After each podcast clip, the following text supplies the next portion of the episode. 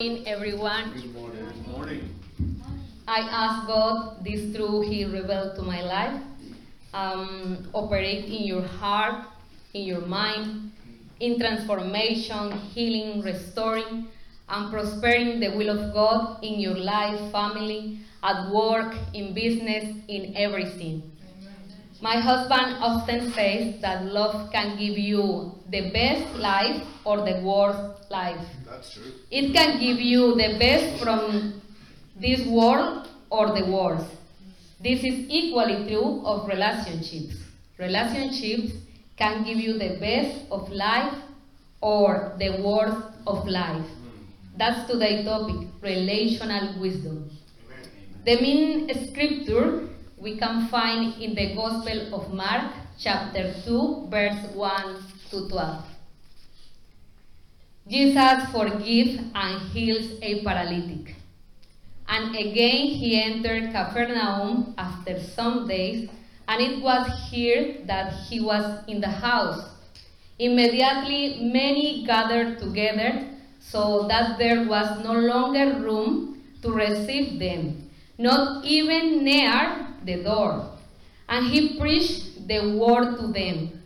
Then they came to him, bringing a paralytic who was carried by four men. And when they could not come near him because of the crowd, they uncovered the roof where he was. So when they had broken through, they let down the bed on which the paralytic was lying. When Jesus saw their faith, say in this uh, scripture, say, Jesus saw their faith. Mm-hmm. He said to the paralytic, "Son, your sins are forgiven you." Mm-hmm. And some of the scribes were sitting there and reasoning in their hearts, "Why does this man speak blasphemies like this? Who can forgive sins but God alone?" But immediately, when Jesus perceived in his spirit that they reasoned thus within themselves, he said to them, "Why do you reason about these things in your hearts?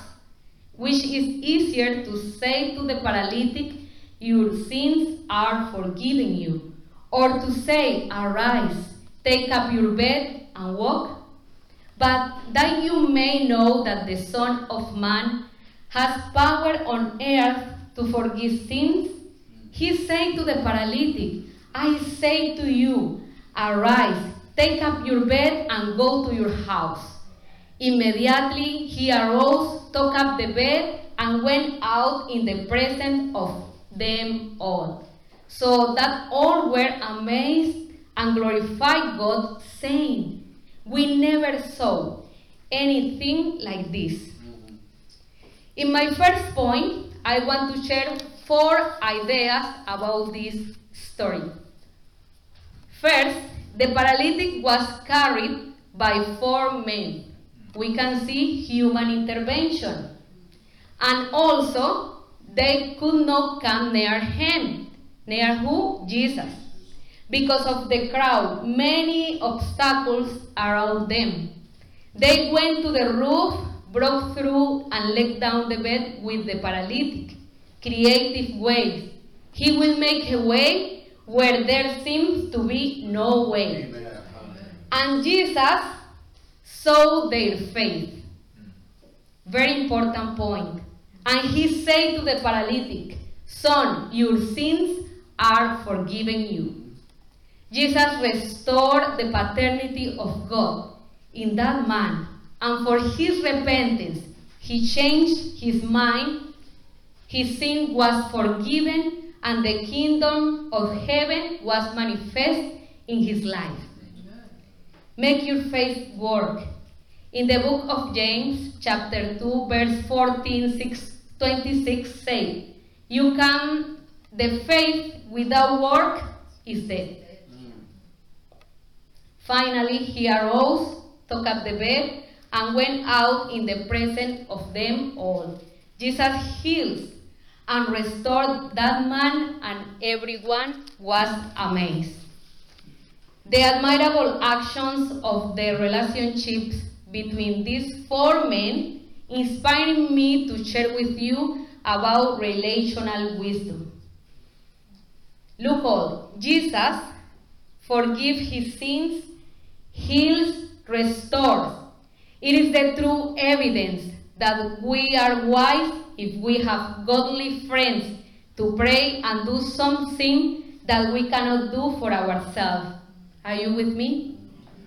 Sometimes we need help. The kingdom is not for the Lone Ranger. The kingdom is manifest in unity. Their actions look like intercession. We humble ourselves. They go to the ground and take him, the paralytic. They have, they was empathetic. And in this time we need to do like this, compassionate for everyone. And we pray, and it is like raising the person to the highest altar of God, and in his will, for our faith, God shall do. Amen. Amen. I can see the fruit of the Holy Spirit in them. Love, joy, peace, long-suffering, kindness, goodness, faithfulness, gentleness, self-control. Very important. My first conclusion, relational wisdom, is when we are connecting with the right people, and it is part of God's salvation plan. Think on it. What persons in your life are not part of God's salvation plan? My second point, relational wisdom is applicable in all scenarios. The story of creation began in the Garden of Eden, not by the shore, but it is dysfunctional because the first Adam as dysfunctional as a leader. The second Adam achieved the goal in unity, Father, Son Jesus Christ, and the Holy Spirit. Three persons in one, three different functions in essence. God is, Jesus Christ died in the cross, and the Holy Spirit is our counselor. Now, who can walk with me? In the book of Amos, chapter three, verse three, it says, "Can two walk together unless they are agreed?" Yeah. The answer is very clear, no. In marriage, a happy person without internal conflict can build a happy marriage. If you can do it at home, you can do it at church. It's controversial, but it's true. In the Bible it says, if someone cannot manage their own house, their own home, they cannot be given authority in the church. In family, we have a phrase in English, and it says, there is always one. There is always one. Probably in every family, you need more wisdom to deal with one person than the others. And also in church, yeah? In business, some people can be very persuasive, and many times getting easy money can be an attractive but bad option. Better to live in simplicity and have a good night's sleep than to have a lot of money in the bank but you have no peace with God. Remember, bad business has a negative consequence. In ministry, the Bible talks about the wisdom of God. Whose wisdom? God. God, not the wisdom of men. It is the, the real answer. For that reason, we need to build a genuine relationship with God, and He will give us enough wisdom in order to have a good relationship with others. Before you receive your assignment in a position in a church, you need the conviction about the greatest position you have in the book of Ephesians chapter two, verse six. It says, "And rise up together and make us sit together in the heavenly places in Christ Jesus." We are a son and daughter of God. Yeah? The problem is, sometimes we are over-familiar with the supernatural and we say, "I am the son or daughter of God," and it's normal. Believe me, it's not normal. Because before God adopted us, in Ephesians chapter one, verse five, we were son or daughter of the devil. Book of John, chapter eight, verse forty-four. It's supernatural that you and I is are son of God. Now, you are a born-again Christian many years ago and also a servant. But you need to remember that Jesus, before he was a servant, was a son, and already when he received the ministry, he continued daily relationship with God, devotion, fellowship. It's every day. His encounter was not only one day a week, like, or you come Sunday, no, not only Sunday. Jesus had an encounter with God every single day. And when he was with the people in public, he can manifest what he had in secret with God. Church, the manifest presence of God is not only one day a week. It's every day until Jesus comes back. Amen. Amen. It is the only solution that we can walk in divine wisdom and reveal his glory to the world. If I preach this gospel from my talent, charisma, abilities, I will feed your flesh. It means I can give you right word, but with wrong spirit. But if I do from my spirit right, I will feed your spirit with a good food, nutrition for your spirit. It is the difference between to be a preacher of the gospel or speaker motivator. Who are you listen to? So part of our design was to relate God. I am very sure God is highly relational.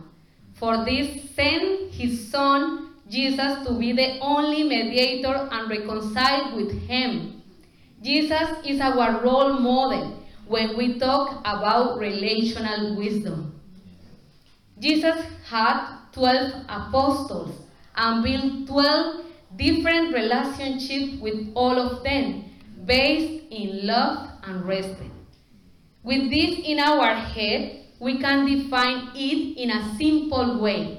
Relational wisdom is wisdom applied to our relationships. That's it. Very simple. Solomon has intellectual wisdom, has knowledge of the right things to do in multiple situations, but he didn't, he didn't use it in his relationships. God was very generous with him, but he didn't use. Knowledge about wisdom feeds your intellect, our intellect, and when we apply, it affects your spirit. If the faith, if the faith without work is dead, the wisdom without practice is dead too. Now, if we have his wisdom, put in action his truth in our life, and manifest love to others, I guarantee we will develop true, authentic, and lasting relationship with everyone. Probably you are thinking, I know this topic. It is like emotional intelligence. But do you know it's not true? Rel- relational wisdom is superior than emotional intelligence. If you love yourself, it is because you love your relative. And it is in the relationship with your relative that, with your relative that you can reflect who you are. If you can love others, it is because the love of God is true in your life. You cannot give nothing that you don't have.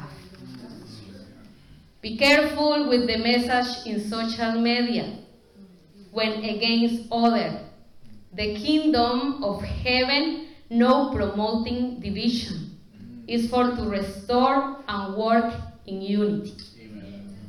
Many people travel to find themselves, which is not bad. It's good. But the most important thing is to find and have an encounter with God.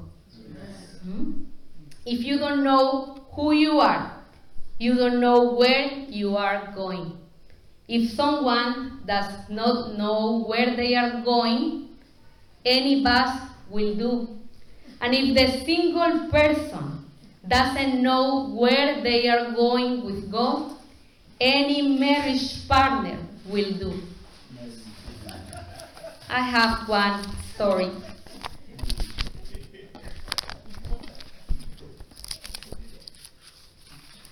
It is like when you see a pair of shoes and you really like them and you try again and again, but doesn't fit you.